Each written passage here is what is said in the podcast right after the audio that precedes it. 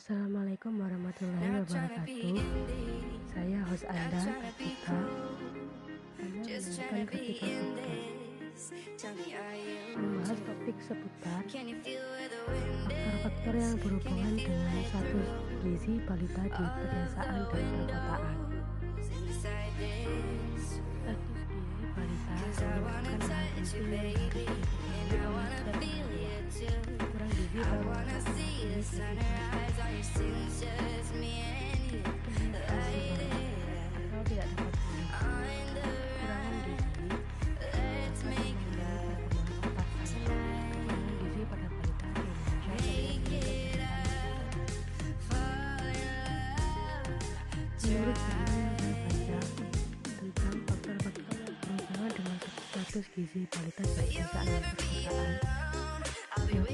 berjudul Public Health Perspective Journal yaitu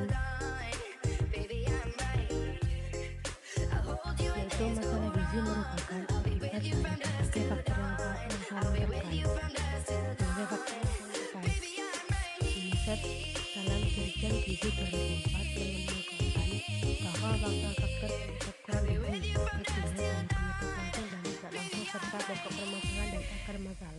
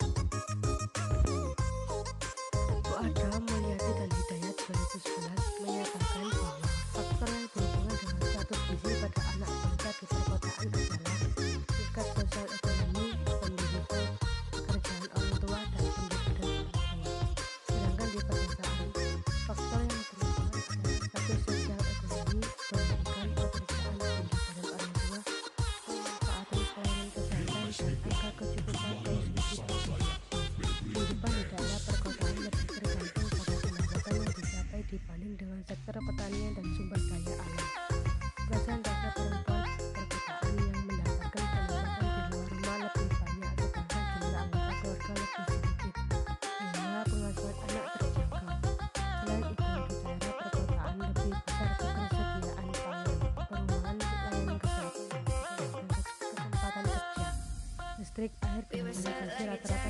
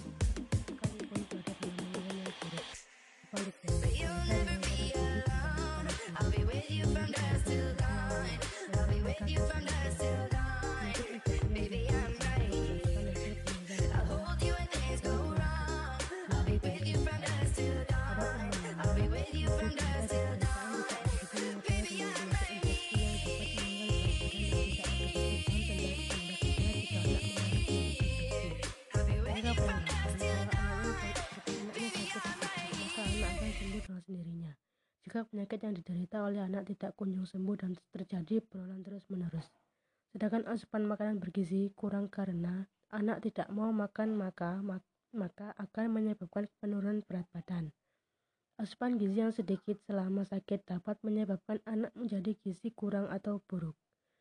Penyakit infeksi tersebut dapat disebabkan udara yang tercemar, debu, kayu, karena sebagian besar rumah responden berada pada daerah industri mebel. Selain itu, di pedesaan masih terdapat rumah tradisional yang, lantainya masih tanah. Apabila keluarga kurang memperhatikan pola hidup bersih dan sehat, maka balita akan mudah terserang penyakit. Di perkotaan, sebagian besar jenis rumah yang dimiliki masyarakat sudah permanen sehingga kebersihan rumah lebih baik daripada di pedesaan. Balita yang memiliki penyakit infeksi di daerah perkotaan dapat disebabkan karena pencemaran udara dari asap kendaraan maupun dari industri mebel di lingkungan sekitar rumah. Hasil penelitian Hasil penelitian Khalid 2015 di Pakistan menunjukkan bahwa penyakit infeksi tuberkulosis dapat dipengaruhi oleh banyaknya jumlah anggota keluarga yang tinggal bersama memiliki ukuran rumah yang kecil, ventilasi yang buruk, dinding dan lantai rumah dibangun dengan lumpur atau bata, memasak dengan menggunakan biofuel. Risiko TB meningkat di antara orang-orang yang tinggal dekat beberapa daerah pabrik. Yang tadi itu penyakit infeksi dengan status gizi balita. Yang kedua, jarak kelahiran dengan status gizi balita.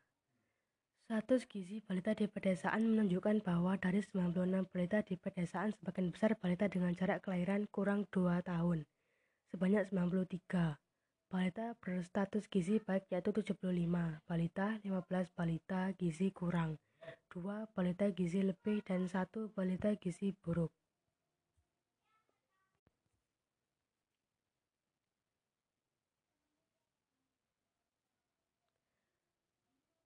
Hasil uji statistik menggunakan Kolmogorov Smirnov menunjukkan bahwa tidak terdapat hubungan yang signifikan antara jarak kelahiran dengan status gizi balita di pedesaan.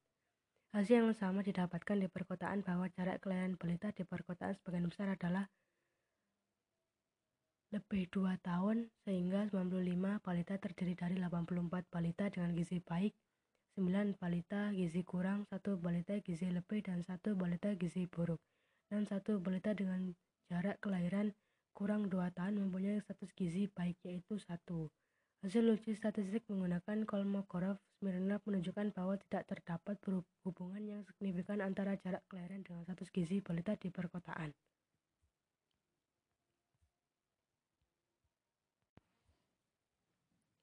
Adanya program KB, masyarakat telah banyak menggunakan program KB sehingga Jarak kelahiran dapat diatur sesuai dengan keinginan ibu.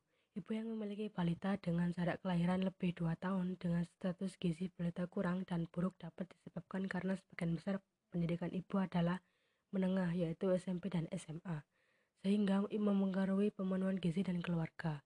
Ibu yang memiliki jarak kelahiran kurang lebih 2 tahun dengan status gizi balita buruk dapat disebabkan karena ibu yang memiliki dua balita akan kesulitan membagi waktu untuk dua balita dan cenderung kerepotan bahkan biasanya lebih fokus pada bayi yang baru lahir bayi yang baru dilahirkannya sehingga ibu kurang optimal dalam merawat anak yang pertama. Di perkotaan, ibu yang memiliki jarak kelahiran balita kurang dari Dua tahun dengan status gizi baik disebabkan karena ibu telah dibantu pengasuh dalam mengasuh kedua balitanya. Hasil penelitian Nurjana dan Septiani 2013 yang menunjukkan bahwa jarak kelahiran yang cukup membuat ibu dapat pulih dengan sempurna dari kondisi setelah melahirkan. Saat ibu sudah merasa nyaman dengan kondisinya, maka ibu dapat menciptakan pola asuh yang baik dengan dalam mengasuh dan membesarkan anaknya. Santrok 2002. Jarak kehamilan yang aman ialah antara 2 sampai 4 tahun. Jarak antara dua kehamilan yang kurang 2 tahun berarti tubuh ibu belum kembali pada keadaan normal akibat kehamilan sebelumnya sehingga tubuh ibu akan memikul beban yang lebih berat.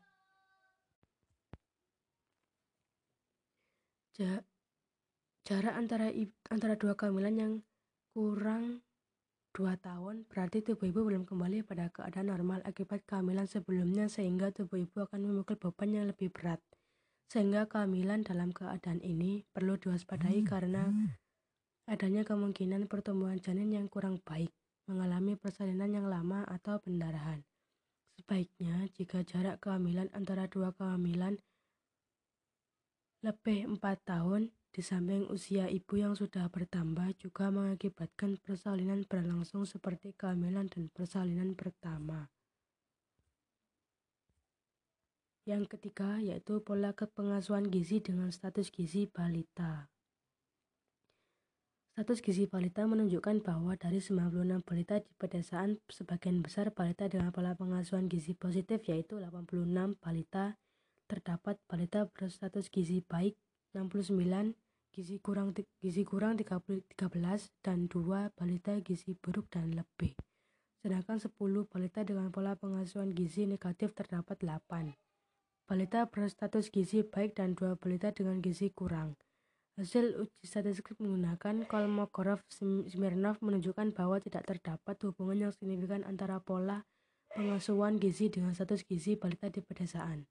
Hasil yang sama didapatkan pada balita di perkotaan bahwa 96 responden di perkotaan sebagian besar balita dengan pola pengasuhan gizi positif sebanyak 89 balita, terdapat 78 balita berstatus gizi baik, 9 gizi kurang dan 1 balita gizi buruk dan lebih, sedangkan 7 balita dengan pola pengasuhan gizi yang negatif mempunyai status gizi baik. Hasil uji statistik menggunakan Kolmogorov-Smirnov menunjukkan bahwa tidak terdapat hubungan yang signifikan antara pola pengasuhan gizi dengan status gizi balita di perkotaan. Hasil penelitian di atas menunjukkan, baik di pedesaan maupun di perkotaan, sebagian besar pola pengasuhan balita adalah positif dan memiliki balita status gizi baik. Pola pengasuhan gizi yang baik ini dapat dipengaruhi adanya program dari puskesmas yaitu kelas ibu balita. Dalam kegiatan kelas ibu balita, ibu mendapatkan pengetahuan tentang gizi balita, ibu juga dapat berdiskusi, tukar pendapat, tukar pengalaman akan pemenuhan pelayanan kesehatan, gizi, dan stimulasi pertumbuhan dan perkembangan balita yang dibimbing oleh bidan desa dan petugas gizi puskesmas. Sehingga di rumah ibu dapat menciptakan pola asuh yang baik bagi balita. Meskipun sebagian besar pola pengasuhan balita positif akan tetapi masih terdapat balita dengan gizi kurang maupun buruk. Hal tersebut disebabkan karena ada balita yang menderita penyakit infeksi yaitu ISPA, tuberkulosis dan diare. Penyakit infeksi yang diderita balita dapat memengaruhi nafsu makan balita sehingga kebutuhan gizi dan makanan dalam tubuh balita tidak terpenuhi akibatnya balita dapat mengalami penurunan berat badan. Hasil penelitian Laura H. 2008 menunjukkan bahwa praktik pemberian makan dan gaya pengasuhan yang terkait intervensi untuk meningkatkan praktik pemberian makan yang positif, misalnya pemodelan dan pemantauan, ditambah dengan penurunan praktik negatif, misalnya pembatasan dan tekanan untuk makan. Semakin baik pola asuh yang diberikan maka semakin baik status gizi balita dan sebaik. Dan sebaliknya apabila ibu memberikan pola asuh yang kurang baik dalam pemberian makanan pada balita maka status gizi balita juga akan terganggu. Munawarah 2015 Dan yang keempat, pendidikan dengan status gizi balita. Tingkat pendidikan ibu balita di pedesaan dan perkotaan sebagian besar adalah menengah yaitu SMP dan SMA. Sedangkan status gizi balita sebagian besar adalah baik. Hal tersebut dapat dipengaruhi oleh adanya kelas balita yang sangat membantu ibu dalam meningkatkan pengetahuan yang berhubungan dengan pertumbuhan dan perkembangan balita, sehingga balita dapat tumbuh secara optimal. Selain itu, tingkat pendidikan ibu berhubungan dengan pengetahuan dan kemampuan ibu dalam memahami informasi kesehatan yang didapat ibu sehingga ibu dapat memberikan pola asuh yang baik bagi balita. Hasil penelitian Putri 2014 menunjukkan adanya hubungan yang bermakna antara pendidikan ibu dengan status gizi balita. Hasil ini didukung dengan hasil analisis multivariat yang menunjukkan bahwa Pendidikan ibu memang merupakan faktor yang berhubungan dengan status gizi balita. Hasil penelitian George di Nigeria 2014 mengemukakan bahwa pendidikan ibu memainkan peran utama dalam menentukan status gizi anak-anak dengan kebanyakan studi pendidikan ibu rendah adalah faktor penentu utama dari malnutrition.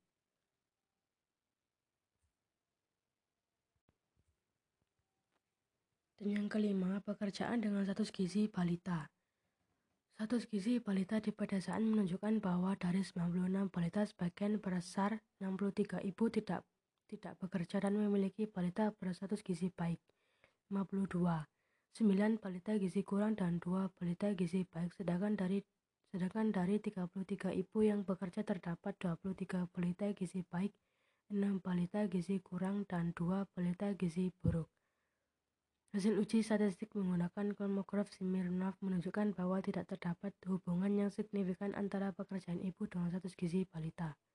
Hasil yang sama didapatkan dari hasil penelitian di perkotaan bahwa dari 96 responden di perkotaan didapatkan hasil 58 ibu yang tidak bekerja terdapat 52 balita status gizi baik. 5 balita gizi kurang, 1 balita gizi lebih, sedangkan 38 ibu yang bekerja terdapat 33 balita gizi baik, 4 balita gizi kurang, dan 1 balita gizi buruk. Hasil uji statistik menggunakan kolmograf Smirnov menunjukkan bahwa tidak terdapat hubungan yang signifikan antara pekerjaan ibu dengan status gizi balita. Hasil penelitian di atas menunjukkan bahwa baik, pada, baik di pedesaan maupun di perkotaan sebagian besar ibu balita tidak bekerja atau ibu rumah tangga memiliki balita gizi baik ibu yang tidak bekerja mempunyai banyak waktu luang dalam memperhatikan kebutuhan gizi balita dan mengurus balita sehingga pertumbuhan dan perkembangan balita dapat terkontrol. Sedangkan ibu yang tidak bekerja yang mempunyai balita gizi kurang dapat disebabkan karena sebagian besar Pendidikan ibu adalah pendidikan menengah atas, SMA. Pendidikan dapat mempengaruhi pengetahuan ibu dalam mengasuh anaknya terutama gizi balita. Selain itu dapat dipengaruhi oleh status ekonomi keluarga yang sebagian besar adalah status ekonomi rendah.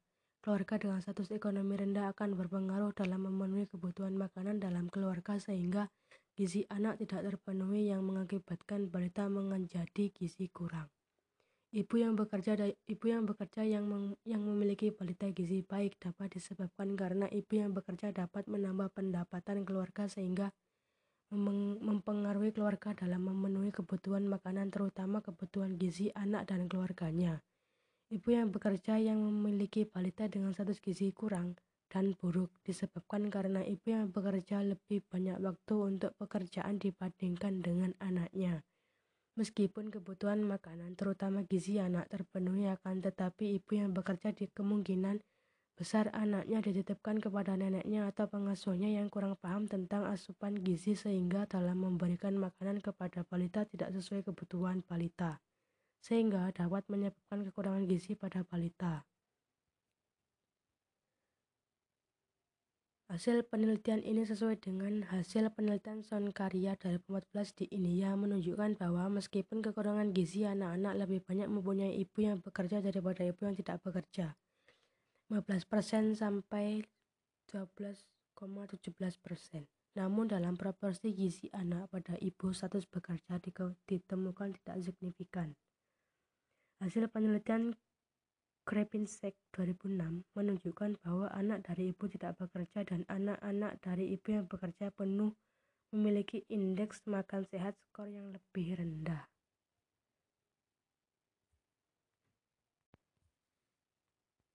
Yang terakhir, faktor-faktor yang berhubungan dengan status gizi balita. Setelah dilakukan analisis data menggunakan uji Mann-Whitney dari faktor-faktor yang berhubungan dengan status gizi balita dapat diketahui bahwa dari 96 balita di pedesaan dan 96 balita di perkotaan tidak terdapat perbedaan status gizi pada balita. Prevalensi 0.231 lebih 0.05.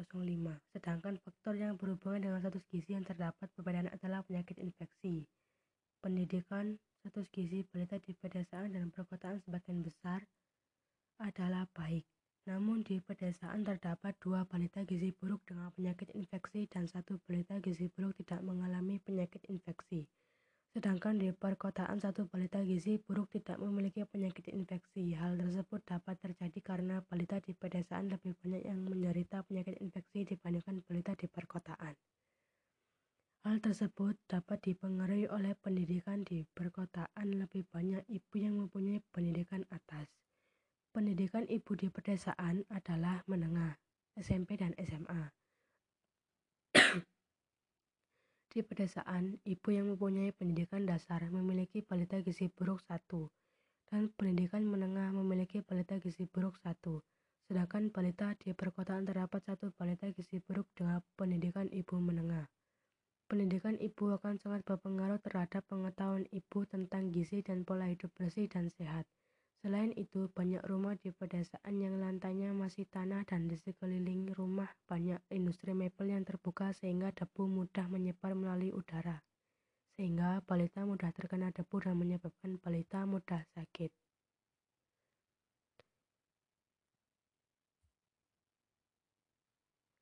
Hasil penelitian Serajul 2014 di distrik Tangil, Bangladesh menunjukkan bahwa ada perbedaan antropometri status antara anak-anak yang tinggal di daerah pedesaan dan perkotaan.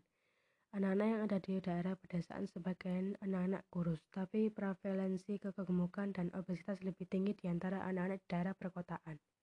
Hampir setengah sampel dalam wilayah perkotaan adalah kurang empat anggota keluarga inti. inti tetapi di daerah pedesaan 44,5% terdapat 6-7 anggota keluarga. Di daerah pedesaan, pekerjaan kepala rumah tangga yang terutama petani 44 44 persen sementara lebih 2 per 3 terlibat terlibat diri dalam bisnis di, daerah, di daerah perkotaan. Faktor-faktor yang mempengaruhi status gizi anak-anak di bawah 5 tahun adalah usia, berat, tinggi, pendapatan keluarga, pengeluaran keluarga, dan jumlah anggota keluarga. Sekian dari jawaban jurnal yang saya baca seperti itu yang saya yang dialami di pedesaan saya. Wassalamualaikum warahmatullahi wabarakatuh.